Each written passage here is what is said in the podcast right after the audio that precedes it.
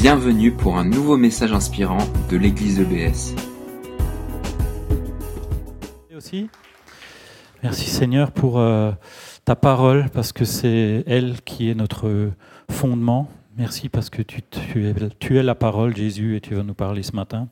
Je te remets euh, Timothée, fais-lui du bien, merci parce que tu l'as équipé, tu lui as donné de quoi parler ce matin, tu lui as donné un message pour nous. Bénis-le et que ton Esprit Saint là agisse dans nos cœurs au nom de Jésus. Amen. Alors bonjour à tous et à toutes. C'est une joie d'être parmi vous ce matin. Alors on m'a demandé de me présenter aussi un petit peu et c'est vrai qu'en général quand on se présente on commence par dire je m'appelle et je trouve que la langue française est, belle parce que quand on dit je m'appelle, vous voyez il y a le mot appel, il y a le verbe appeler et en réalité ce sont plutôt les autres qui nous appellent. C'est mes parents qui m'ont appelé Timothée, parce que ce prénom signifie euh, celui qui honore Dieu, et c'est ce qu'il voulait pour ma vie. Et à l'âge de 14 ans, j'ai compris que c'était aussi ce, que Dieu, ce à quoi Dieu m'appelait en tant qu'individu, en tant qu'être humain. Nous sommes tous appelés à honorer notre Dieu. Et c'est pour ça que malgré mon état pécheur, malgré mes imperfections, il a envoyé son Fils unique pour me pardonner, Jésus-Christ, et pour que je puisse vivre une vie qui l'honore. En tout cas, essayer euh, de vivre cette vie-là. Alors depuis, j'essaye de répondre à cet appel, même si je suis encore bien loin de l'honorer de, de, tout mon être en toute chose. J'ai aussi la joie de connaître deux superbes personnes qui m'appellent papa. C'est Eve, 9 ans, ma fille, et Ethan, 7 ans, euh, mon fils, nos enfants. Quant à ma formidable épouse Delphine, elle m'appelle, bon, ça, ça ne vous regarde pas comment elle m'appelle. Il y a dix ans, il y a dix ans, nous avons tous les deux été euh, appelés à être pasteurs de l'église baptiste à Cherbourg. Nous y avons été pendant deux ans, et puis ensuite, nous avons été appelés par l'église baptiste à Saint-Étienne, où euh, j'ai été pasteur là-bas pendant sept ans. Et depuis plusieurs années, nous avons aussi senti le Seigneur petit à petit nous appeler vers d'autres formes de ministère, vers d'autres horizons. Et pour ma part, je, me prépare un, ministère d'enseignant, de, formateur en théologie. J'ai repris les études de théologie depuis plusieurs années en, parallèle au, ministère pastoral. Et depuis l'été dernier, on a, déménagé, on a, fait un, pas de plus. Euh, J'ai pris ma retraite pastorale, on pourrait dire. Et nous avons déménagé dans la très belle ville de Strasbourg. on habite euh, pas très loin d'ici, euh, de l'autre côté du quartier de la Méno. Juste à côté du, grand temple où il y a de temps en temps plein de gens qui, qui crient, vous savez, le stade. Alors, euh, voilà, j'essaye de terminer ma, thèse de doctorat ici et on a un projet, on sent que Dieu nous appelle euh, vers Madagascar. On a déjà été plusieurs fois et là-bas il y a une fac de, théologie, un institut de théologie évangélique qui s'est monté il y a quelques années voilà, on, a été appelé, j'ai été appelé à, enseigner là-bas. Donc on prévoit de déménager là-bas euh, normalement durant l'été 2018. Mais assez de parler de moi même si c'est le dimanche des, vocations dans la Fédération baptiste, je ne vais pas parler de la vocation, c'est la vocation, c'est l'appel de Dieu. Mais euh, ce matin, j'aimerais vous parler d'une question, en fait, c'est Glenn qui m'a demandé de parler de ça plus exactement, votre pasteur, la question de la prophétie.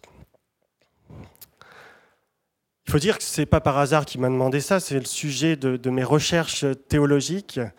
Euh, principal, c'est la prophétie dans, le Nouveau Testament. C'est là-dessus que je travaille le plus. Et comme euh, Glenn m'a dit, en ce moment, on réfléchit aussi sur la question, vous réfléchissez plutôt en tant qu'Église sur la question de l'écoute de Dieu. Comment se mettre à l'écoute de ce que Dieu veut nous dire? Il trouvait que ça pouvait être bien que, je parle aussi de, ce sujet-là. Je vais donc essayer de, répondre à l'appel de votre pasteur. Alors lorsqu'on parle de la question de l'écoute de Dieu, souvent on voit ça d'une manière assez personnelle, hein, assez individuelle. Ah, j'aimerais tant que Dieu me parle. Ah, si Dieu pouvait me dire euh, quel choix, quelle décision je dois prendre, avec qui je dois me marier, etc. Certes, Dieu nous parle des fois directement, Mais toutefois, et c'est ce que j'aimerais qu'on retienne ce matin à travers cette prédication, Dieu veut aussi me parler par mes frères et sœurs dans l'Église, et il veut aussi m'utiliser pour parler à ceux qui m'entourent. Et en acte 2, on voit que le jour de la Pentecôte, le Saint-Esprit, descend sur terre. Et ce jour-là, le Dieu Tout-Puissant vient par son Esprit habiter parmi son peuple, habiter au milieu de nous. Et ce qui est intéressant, c'est de voir comment l'apôtre Pierre, qui prend la parole juste après que l'Esprit vienne, qui ses, ses langues diverses, etc., il prend la parole pour expliquer le phénomène. Et, et voyez ce qu'il dit. C'est dans Acte 2, versets 16 à 18. Maintenant se réalise ce qui avait été annoncé par le prophète Joël. Voici ce qui arrivera, dit Dieu. Dans les derniers jours, les jours de la fin des temps, je répandrai de mon esprit sur toute chair, et vos fils et vos filles prophétiseront, vos jeunes gens par des visions, vos vieillards par des songes recevront des révélations. Oui, sur mes serviteurs comme sur mes servantes, en ces jours-là, je répandrai de mon esprit et ils prophétiseront.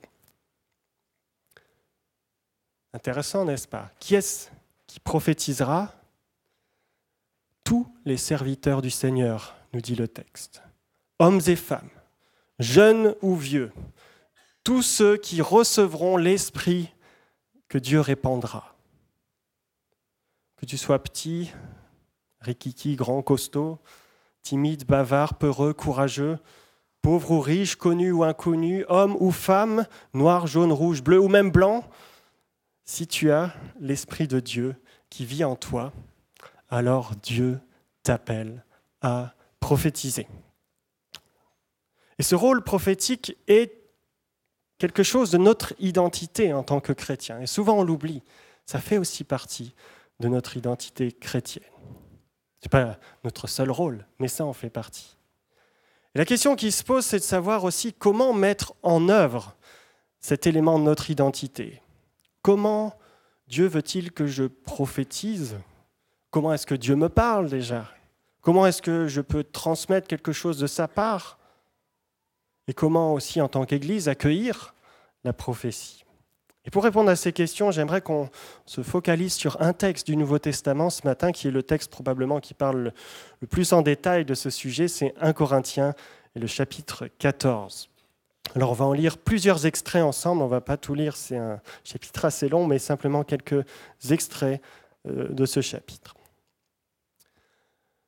Vous voyez comment commence le chapitre. Poursuivez l'amour. Paul a parlé de l'amour au chapitre précédent, hein, Corinthiens 13. Poursuivez l'amour. Aspirez aux pratiques spirituelles. Ça, c'est le chapitre 12, les dons spirituels. Et puis là, il continue en disant surtout à celles qui consistent à prophétiser. En effet, celui qui parle en langue ne parle aux humains, ne parle pas aux humains, pardon, mais à Dieu, car personne ne le comprend et c'est en esprit qu'il dit des mystères. Celui qui prophétise, au contraire, parle aux humains. Il construit, il encourage, il réconforte. Celui qui parle en langue se construit lui-même. Celui qui prophétise construit l'Église. Je veux bien que vous parliez tous en langue, mais je préfère encore que vous prophétisiez. Celui qui prophétise est plus grand que celui qui parle en langue, à moins que ce dernier n'interprète pour que cela contribue à la construction de l'Église. Puis on va sauter au, verset 23. Verset 23. Admettons que l'Église entière se rassemble, que tous parlent en langue. S'il survient de simples auditeurs ou des non-croyants, ne diront-ils pas que vous êtes fous? En revanche, si tous prophétisent et qu'il survienne un non-croyant ou un simple auditeur, il est confondu par tous, il est jugé par tous, et les secrets de son cœur deviennent manifestes. Alors, tombant face contre terre, il adorera Dieu en déclarant Dieu est réellement parmi vous. Que faire alors, mes frères? Lorsque vous vous réunissez, chacun ayant un cantique, un enseignement, une révélation, une langue, une interprétation, que tout soit constructif. Si l'on parle en langue, deux ou trois tout au plus, et à la suite qu'il y ait aussi quelqu'un qui interprète. S'il n'y a pas d'interprète, qu'on se taise dans l'Église, qu'on parle pour soi-même et pour Dieu. Quant aux prophètes, que deux ou trois parlent et que les autres jugent ou évaluent. Si un autre assistant à une révélation, alors que le premier se taise. En effet, vous pouvez tous prophétiser, un par un, pour que tous soient instruits et encouragés. Les esprits des prophètes sont soumis aux prophètes, car Dieu n'est pas un Dieu de désordre, mais un Dieu de paix. Je poursuis au verset 37, conclusion du chapitre. Si quelqu'un se considère comme un prophète ou un être spirituel, qu'il reconnaisse dans ce que je vous écris un commandement du Seigneur. Si quelqu'un ne le reconnaît pas, c'est qu'il n'est pas reconnu. Ainsi donc, mes frères, aspirez à prophétiser, sans empêcher qu'on parle en langue, mais que tout se fasse convenablement et dans l'ordre. Voilà un long passage, une longue lecture, mais je crois qu'on a pas mal d'éléments ici qui, sont utiles. Vous voyez que Paul nous montre ici toute l'importance de la pratique et de la prophétie, de la pratique pardon, de la prophétie dans l'Église. Parmi toutes les pratiques spirituelles qu'il a évoquées au chapitre 12, vous savez, il y a toute cette liste des dons spirituels. Il mentionne ici le don ou la pratique qui lui paraît la plus importante pour la vie communautaire. Il dit au verset 1, aspirez surtout à celle qui consiste à prophétiser. Il explique ensuite la raison de cette importance. La prophétie construit, encourage, réconforte, instruit le chrétien. Et non seulement elle construit chacun d'entre nous de manière individuelle, chaque croyant qui formons l'Église, la communauté, mais elle construit aussi l'Église, l'Ecclésia, la communauté que nous formons ensemble. Et enfin, cerise sur le gâteau, la prophétie peut même amener un non-croyant à tomber face contre terre, adorant Dieu et déclarant Dieu est réellement parmi vous. N'est-ce pas formidable? Pourtant, dans la pratique, on le sait, au fil des siècles, les chrétiens se sont souvent méfiés de la prophétie. Ça depuis, euh, depuis 2000 ans. Et c'est, je crois, certainement pas sans raison. Vous savez, lorsque des prétendus prophètes vous annoncent la fin du monde tous les six mois, que d'autres s'enrichissent grâce à leurs prétendues prédictions, que d'autres divisent les églises par leurs prophéties, vous avez de quoi devenir méfiant. Et d'ailleurs, la Bible elle-même n'est pas dupe. Hein. Tout au long de la Bible, on vous parle des faux prophètes qui détournent les croyants du seul vrai Dieu. Et face à ces dérives, notre tendance serait parfois de dire, bon, si la prophétie est dangereuse, mieux vaut qu'on s'en passe. Et pourtant, je crois que ce n'est pas l'attitude de la parole de Dieu. À l'inverse, et on le voit bien dans ce passage, elle nous encourage à donner toute sa place à la prophétie dans l'Église, à faire preuve de discernement, mais pas pour autant à mettre de côté la prophétie. Et pour cela, l'apôtre Paul nous donne des conseils. Juste avant, peut-être une petite définition, s'affiche ici.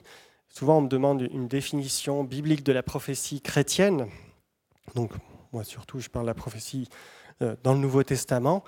voici en général ce que je propose. La prophétie chrétienne est l'acte de transmettre sous la forme d'un message intelligible une révélation inspirée par l'Esprit du Dieu de Jésus-Christ. Ou pour faire plus court, la prophétie, c'est tout simplement transmettre une parole, un message inspiré par le Saint-Esprit. C'est assez simple au final. Et la question, c'est donc de savoir, et on, peut diviser en fait la, définition en, trois étapes, ou, la, prophétie en trois étapes. La première, c'est l'inspiration, comment Dieu nous parle. La deuxième, euh, c'est, euh, voilà, juste encore euh, précédent. La deuxième, c'est la transmission, comment, comment je suis appelé à transmettre ce que Dieu me dit pour d'autres. Et puis la troisième étape, c'est la question de l'accueil, du discernement. Et je vous propose de voir un peu ces, ces trois étapes ensemble ce matin. Donc la première étape de ce processus, c'est la transmission du message de Dieu à celui qui est appelé à prophétiser. Comment est-ce que Dieu nous parle? Ce qu'on appelle l'inspiration.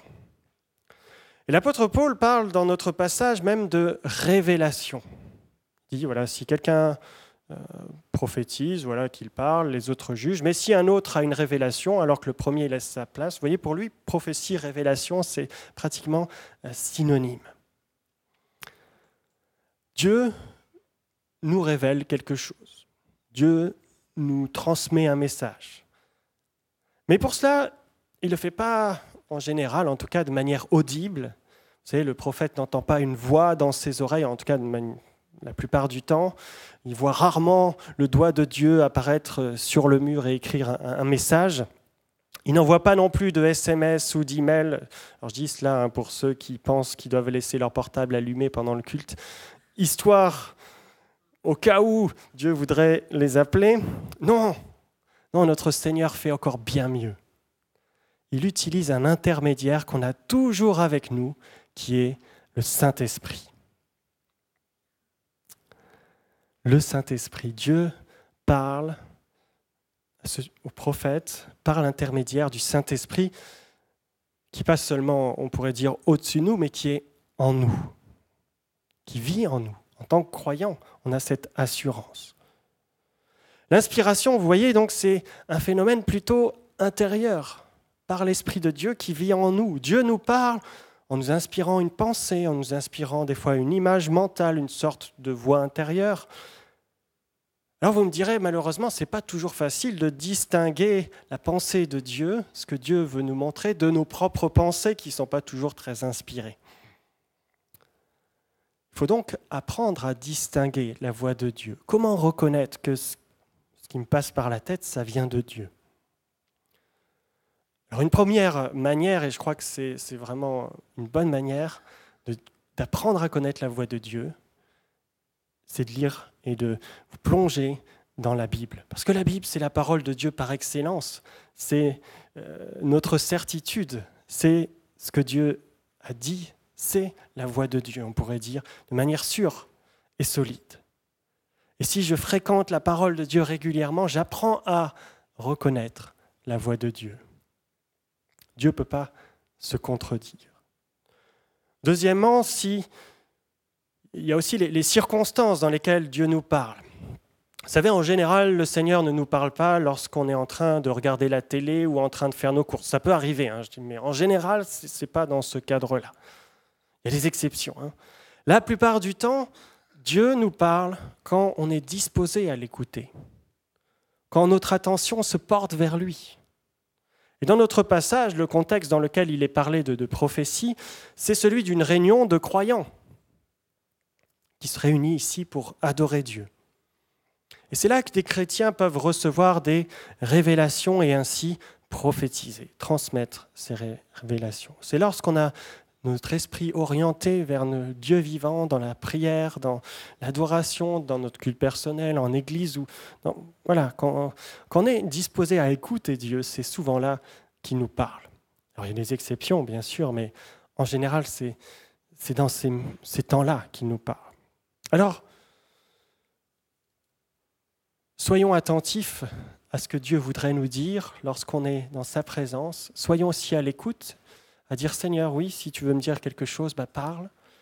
Et si on sent que le Seigneur veut transmettre quelque chose, on peut se poser la question est-ce que, voilà, est-ce que ce que je reçois, cette pensée qui me vient à l'esprit, peut être utile aussi à mes frères et sœurs, peut les encourager? Est-ce qu'il y a une exhortation qui pourrait concerner d'autres Est-ce qu'il y a quelque chose d'utile pour la vie spirituelle de mes frères et sœurs? Et dans ces cas-là, je crois qu'on a aussi la responsabilité de chercher à transmettre ce que le Seigneur euh, nous a dit ou nous a montré. Parce que c'est pas seulement pour nous qu'il nous parle, mais c'est aussi pour nos frères et sœurs, et même au-delà des fois euh, pour ceux qui nous entourent dans la vie quotidienne. Voilà comment Dieu nous parle. Deuxième point, comment transmettre le message? La question de la transmission. Une fois qu'on a compris hein, que Dieu veut et peut parler à travers chacun d'entre nous, il faut passer à la pratique maintenant. Alors voilà, imaginons, hein, vous êtes en train de louer Dieu, et une pensée vous vient à l'esprit, mince, j'ai oublié de programmer le four. Non, c'est pas ça. Hein. Plutôt une pensée édifiante qui vous semble euh, destinée à, quelqu'un d'autre, un encouragement de la part de Dieu, une exhortation, une image. Et vous êtes enfin décidé à la, allez, bon, je vais prendre mon courage à deux mains et je vais voir comment je vais transmettre cela, comment je vais pouvoir le partager. Mais comment faire? Comment procéder? Et sur ce point, le texte qu'on a lu donne un certain nombre de conseils. Et le premier élément, l'élément central qu'on retrouve, c'est la question de l'ordre. Que tout se fasse convenablement dans l'ordre, nous dit Paul. Dieu n'est pas un Dieu de désordre, mais un Dieu de paix. Et Paul donne cette précision aussi un peu plus loin, toujours dans ce même passage, les esprits des prophètes sont soumis aux prophètes. Le Saint-Esprit ne force pas le prophète à parler contre sa volonté.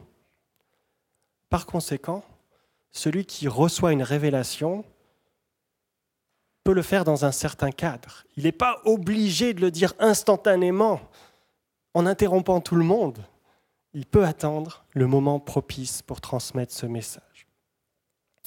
Paul explique également que le prophète doit se taire lorsque quelqu'un d'autre veut prendre la parole, celui qui prophétise ne doit, autrement dit, pas monopoliser la parole. Il est capable de se taire pour laisser la parole à d'autres, afin que tous puissent prophétiser, encourager euh, l'Église également. Et tout cela montre qu'il est possible en Église hein, d'imposer un certain cadre à la prophétie, parce que Dieu est un Dieu d'ordre, un Dieu de paix, et ça correspond à la nature de son esprit on peut décider voilà, qui est, euh, par exemple, des responsables vers qui on, oriente les personnes qui voudraient transmettre un, message, qui disent voilà, ben, tu peux le dire à tel moment ou peut-être autrement, etc. On peut trouver un moment spécifique dans la vie de l'Église pour ces temps-là. Que tout se fasse simplement dans l'ordre, nous dit l'apôtre Paul.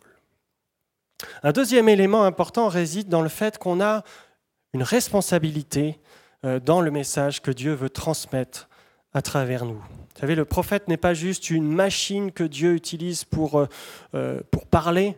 On a un rôle à jouer et en particulier, on a à mettre en œuvre notre intelligence. Notre intelligence. Pour transmettre aussi de la meilleure des manières ce que Dieu nous a montré. Dieu vous a donné un message, mais il laisse la responsabilité à chacun d'entre nous de donner forme à ce message. C'est à nous de choisir la description, le choix des mots qu'on va utiliser, le choix aussi de l'intonation de notre voix. Par exemple, hein, si vous voulez, euh, si vous pensez que le Seigneur veut transmettre une, une parole d'encouragement à quelqu'un qui vit une période difficile, vous n'allez pas prendre un ton dur et autoritaire pour le dire. L'Esprit Saint est aussi celui qui renouvelle notre intelligence. Et, Paul le dit clairement dans ce passage, on doit utiliser aussi notre intelligence, l'intelligence que Dieu nous a donnée, pour mettre en œuvre la prophétie, pour transmettre les messages que Dieu nous montre. L'apôtre Paul nous invite à laisser l'Esprit de Dieu façonner nos pensées. Et cette intelligence renouvelée par l'Esprit est appelée à collaborer avec le Saint-Esprit. On a donc un, rôle à jouer. On a donc aussi une responsabilité dans ce domaine-là. Enfin, dernière chose, rappelons-nous de l'élément indispensable à la mise en pratique de tous les dons, c'est l'amour. Vous connaissez tous hein, ce magnifique hymne à l'amour qu'on trouve en 1 Corinthiens 13. Vous savez, on récite souvent ce beau passage lors des mariages ça parle d'amour de, manière tellement belle. Et en réalité, si vous relisez ce, chapitre d'un Corinthiens 13, dans son contexte, vous verrez que ce très beau poème ne nous parle pas du mariage, mais de la pratique des dons spirituels. C'est ce qui est abordé au chapitre 12, qui sera abordé au chapitre 14. Et quand Paul commence ce chapitre 13 sur l'amour, il dit, Je peux parler la langue des hommes ou des anges, si je n'ai pas l'amour, je ne suis rien. Je peux prophétiser, avoir de superbes révélations. Je peux même être euh, celui qui a un super don de libéralité. Si je n'ai pas l'amour, me dit-il, je ne suis rien. Et concrètement, qu'est-ce que cela implique? Il continue ensuite dans ce, beau poème en expliquant ce que cela implique. Souvent, on l'applique à la vie de couple, à la vie courante, mais la première euh, portée de ce texte, c'est la pratique des dons spirituels. Et c'est bien des fois d'y réfléchir. Comment est-ce que je mets en œuvre ces dons que Dieu m'a donnés? Et Paul nous dit, avec amour, et voici ce que ça veut dire, l'amour est patient, il est plein de bonté, l'amour n'est pas envieux, l'amour ne se vante pas, il ne s'enfle pas d'orgueil, il ne fait rien de malhonnête, il ne cherche pas son intérêt, il ne s'irrite pas, il ne soupçonne pas le mal, il ne se réjouit pas de l'injustice, il se réjouit de la vérité, il pardonne tout, il croit tout, il espère tout, il supporte tout.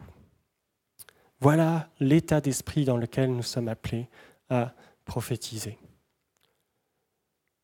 C'est un beau programme, n'est-ce pas? Et on a besoin vraiment que, que, le Seigneur nous vienne en aide pour cela. Troisième chose que j'aimerais voir avec vous ce matin, c'est l'accueil de la prophétie. Comment accueillir le message que Dieu transmet par un frère ou une sœur? Comment discerner? Quelle est ma responsabilité en tant que croyant face à celui qui prophétise? Comment je dois accueillir la prophétie qui m'est adressée par un frère ou une sœur? Et là encore, le texte qu'on a vu nous donne des pistes de réflexion. La première chose qu'il faut souligner, c'est tout d'abord que Paul a plutôt une attitude positive face à la prophétie.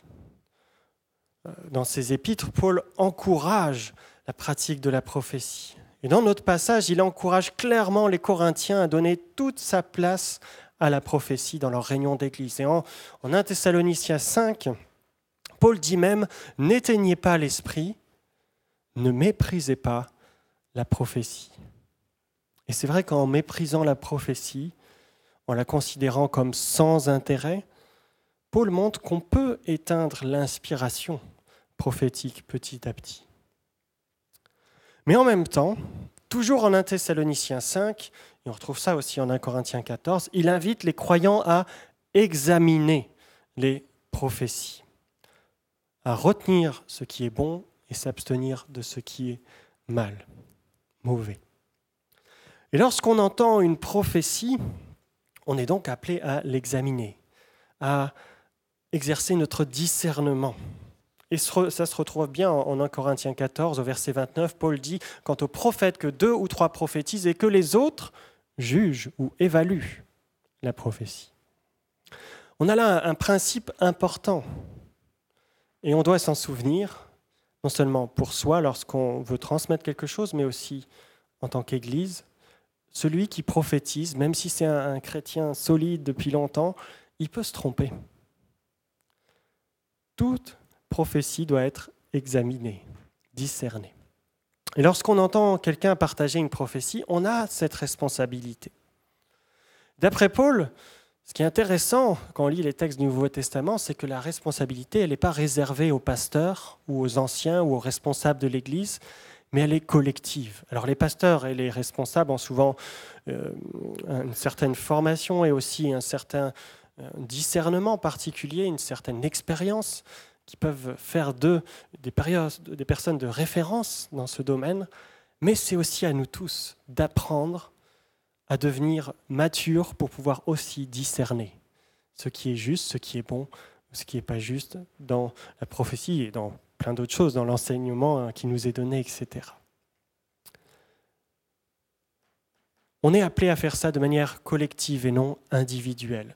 Et c'est pour ça aussi que souvent je conseille que si quelqu'un vient vous voir en disant voilà j'ai reçu une, je pense une pensée ou une parole pour toi de la part du Seigneur, et cela nous interroge ou nous pose vraiment question, le gardons pas juste pour nous. Allons le partager avec un frère ou une sœur de, confiance, quelqu'un peut-être de, de mature dans la foi, et exerçons ensemble le discernement. Alors quels sont les critères qui nous permettent de savoir, de discerner? En 1 Thessaloniciens 5 au verset 20 à 22, Paul nous dit, ne méprisez pas les prophéties, au contraire, examinez toutes choses, retenez ce qui est bon et gardez-vous de ce qui est mauvais, sous quelque forme que ce soit. Remarquez, il ne nous demande pas de discerner entre ce qui est vrai ou faux, mais entre ce qui est bon ou mauvais. je trouve ça intéressant, parce qu'il ne s'agit pas de discerner entre une vraie ou une fausse prophétie, ce qui est souvent très compliqué, mais entre une prophétie qui encourage au bien, à faire le bien, et une prophétie qui encourage à faire le mal. Il ne s'agit pas de discerner une prophétie en fonction de ce qu'elle serait certifiée 100% conforme à la norme ISO 9001 fixée par la haute autorité de la doctrine biblique sans pur et sans tâche. Non, le discernement proposé par Paul est bien plus concret. Paul nous dit qu'il euh, faut distinguer entre ce qui encourage à faire le bien et ce qui produit de, mauvais fruits, on pourrait dire. En 1 Corinthiens 14, on retrouve aussi cette idée. Paul montre que la prophétie sert à la construction, à l'édification. L'édification, c'est un grand mot, mais euh, ça veut dire simplement, c'est l'image d'une construction. Vous savez, comme on construit une maison avec des briques. C'est cette image-là. Paul prend cette image pour montrer comment l'Église est appelée à être en construction permanente, à, s'édifier, à se solidifier, tel un bâtiment qui prend forme. Nous sommes un peu ces pierres dans l'édifice. Et nous-mêmes, nous avons besoin d'être solidifiés, d'être construits également. La question donc fondamentale, c'est est-ce que ça sert à la construction des individus, mais aussi parfois de la communauté? Est-ce que cette prophétie encourage les chrétiens à se tourner vers Jésus? Est-ce qu'elle encourage le pécheur à se remettre en question? Elle encourage un frère dans la détresse? Est-ce qu'elle exhorte chacun à approfondir sa relation avec Dieu? Alors si c'est cela, c'est une bonne prophétie, on pourrait dire. Et c'est bien plus simple hein, que de savoir est-ce que cette prédiction ou telle chose est vraie ou fausse? Souvent, surtout quand c'est de l'ordre de la prédiction, c'est impossible à vérifier avant que euh, les choses se produisent. Mais regardons l'exhortation qui accompagne la prophétie. Je crois que c'est ça le cœur du discernement. Bien entendu, comment savoir ce qui est bon ou mauvais? Notre référence ultime, ce n'est pas la morale républicaine, c'est la Bible, la parole de Dieu, sans erreur, qui est notre norme, notre guide parfait pour notre vie. Et je précise, c'est la Bible dans son ensemble. Et pas juste, vous savez, un verset biblique qu'on va tirer au hasard, pris hors contexte, c'est la Bible tout entière qui est la parole de Dieu. Et pour savoir ce qui est bon ou mauvais, il faut donc lire la Bible, l'étudier, la méditer, la mettre en pratique surtout. Alors faisons de la Bible notre pain quotidien, parce que ça sera vraiment notre première source pour tout discernement. Nous avons le privilège de vivre à une époque dans un pays où on peut lire et étudier la Bible si facilement et de bien des manières. On a plein d'outils, on a plein de traductions différentes qui sont à notre disposition. On a vraiment une chance incroyable et je crois qu'on ne le réalise pas assez souvent si on considère notre place dans le monde ou dans l'histoire. On a cette chance. Alors profitons-en pleinement. Mettons-nous à l'étude de la parole de Dieu. Ça, c'est un premier point. La deuxième chose euh, qui me paraît important dans le discernement, c'est que la prophétie doit être chrétienne. Ça vous paraît surprenant, mais qu'est-ce que ça veut dire? Ça veut dire qu'elle doit quelque part pointer vers la personne de Jésus-Christ. Alors, ça ne veut pas dire que toute prophétie doit être un, message sur Jésus, ou euh, s'il n'y a pas le mot Jésus dans la prophétie, c'est pas bon. Non. Mais de manière plus large, on peut douter quand même de, l'inspiration d'une prophétie qui détournerait les regards du Christ pour les tourner vers des choses euh, euh, moins glorieuses, des inquiétudes quant à des catastrophes ou des choses de ce genre, ou des inquiétudes face aux bouleversements mondiaux, etc. Et si vous êtes bloqué dans votre vie spirituelle parce qu'on a un jour tel ou tel prophète qui vous a dit quelque chose et que cela ne se réalise pas dans votre vie, alors mettez de côté cette parole Laissez-vous encourager ou exhorter par une parole prophétique lorsque celle-ci vous invite à, vous focaliser vers Jésus-Christ, mais vous ne laissez pas emprisonner par une prédiction ou quelque chose qui vous invite à vous focaliser sur vous ou sur tel événement ou sur telle chose. Soyons matures dans ce domaine. Utilisons l'intelligence que Dieu nous a donnée. Et puis la dernière chose sur le discernement, je crois que si on est appelés tous à discerner, à examiner la prophétie, lorsque nous, on est appelés aussi à transmettre une prophétie, rappelons-nous d'avoir une certaine humilité lorsque nous le faisons. Lorsque nous partageons une pensée de la part du Seigneur, on doit avoir l'humilité de reconnaître qu'on peut se tromper. Notre attitude, notre façon de transmettre cette parole doit laisser cette porte ouverte au discernement. On ne peut pas venir là, voilà, c'est ce que Dieu m'a dit et c'est sûr, c'est certain. Si on lit comme ça, l'Église est en porte-à-faux et ne peut plus exercer son discernement. À nous aussi, lorsqu'on a quelque chose, qu'on reçoit quelque chose, de faire, de prendre les bons mots, de prendre la bonne attitude pour montrer qu'on est aussi soumis au reste de la communauté. Et qu'on est accueillant aussi d'un frère ou d'une sœur qui pourrait nous dire Je crois là, tu te trompes, c'est pas juste ce que tu as pu dire. On doit accepter d'être remis en question. Parce que nos frères et nos sœurs partagent le même Saint-Esprit que nous. Nous sommes un seul corps. En même temps, ça ne doit pas nous empêcher de partager la pensée qu'on pense inspirer. Justement, si on est à l'aise avec ça, si on est à l'aise avec le discernement, on ne devrait pas avoir peur de se tromper. On doit pouvoir y aller et dire, voilà, si je me trompe, je sais que j'ai tel frère ou telle sœur qui va venir rattraper, la chose. Et, ça, c'est formidable. Si on arrive à avoir euh, cette dynamique-là, euh, cette vie de la prophétie en communauté, alors c'est super. Alors je vais conclure, le temps passe. Je crois, je ne sais pas si les, musiciens vouliez venir. Je crois qu'on a besoin de, redécouvrir cet aspect de notre identité en Christ. Nous sommes chacun, chacune, qui avons reçu Jésus-Christ comme notre Sauveur et Seigneur, porteurs de l'Esprit du Dieu vivant en nous. Et cet Esprit Saint veut parler à travers nous, veut parler à nos frères et nos sœurs, mais aussi, je crois, à ceux qui nous entourent. Et parfois on l'oublie. Parfois on oublie que Dieu veut aussi inspirer nos paroles, qu'il veut aussi transmettre euh, des messages à travers nous. Alors oui, on a la Bible, on a la Bible qui est la parole de Dieu, qui est, vraiment notre référence, notre règle.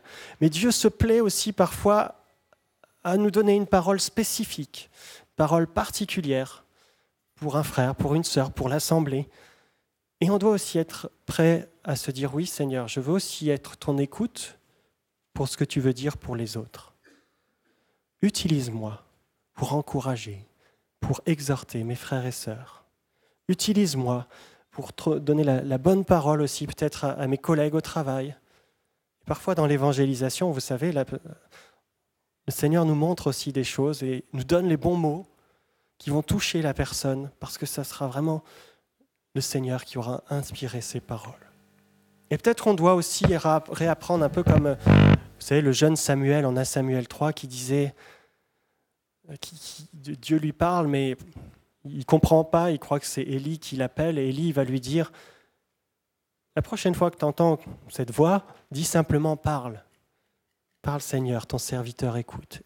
Et je crois que c'est aussi notre attitude à avoir.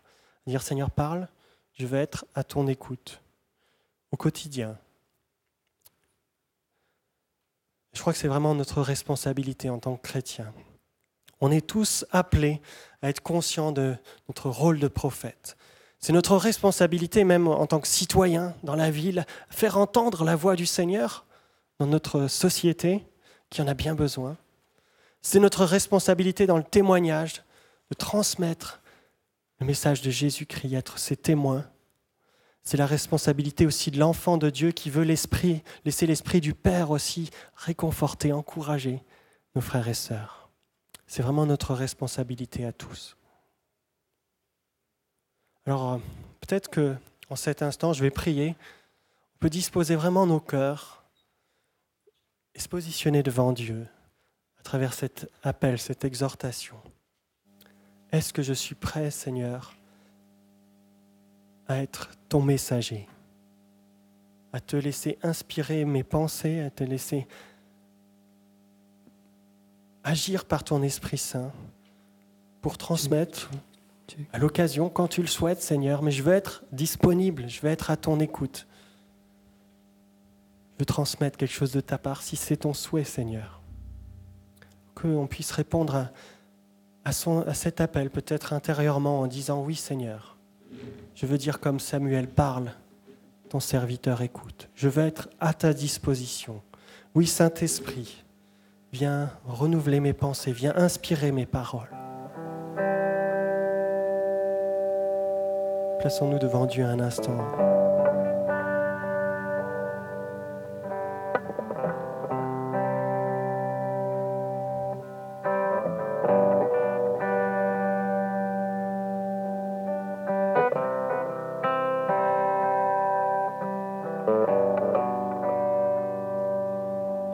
Seigneur, nous sommes là devant toi et nous voulons te dire merci pour ton Saint-Esprit. C'est le plus merveilleux cadeau que tu nous aies fait, le plus merveilleux des dons dont nous bénéficions ici sur cette terre maintenant. C'est ta présence avec nous au quotidien, ton Saint-Esprit. Seigneur, nous voulons être reconnaissants pour cela. Nous voulons te dire pardon aussi pour toutes les fois où nous faisons taire ta présence en nous, nous mettons ton esprit de côté, que ce soit dans notre attitude, dans notre témoignage, mais aussi peut-être dans les fois où tu voudrais transmettre quelque chose aux autres à travers nous. Seigneur, pardon pour cela. Seigneur, ce matin, nous voulons te dire, comme Samuel, nous voulons nous tenir disponibles devant toi.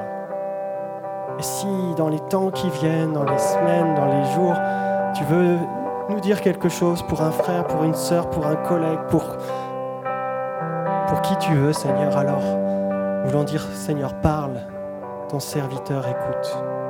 Nous tenons à ta disposition, nous nous tenons à l'écoute, Seigneur.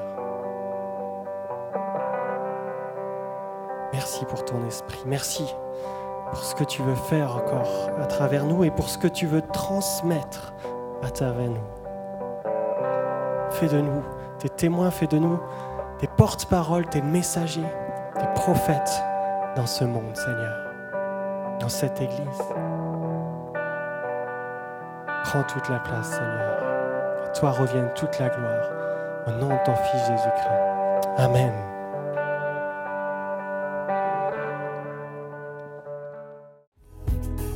Merci d'avoir écouté notre podcast. Pour plus d'informations sur l'Église EBS, rendez-vous sur le site internet www.église-ebs.com.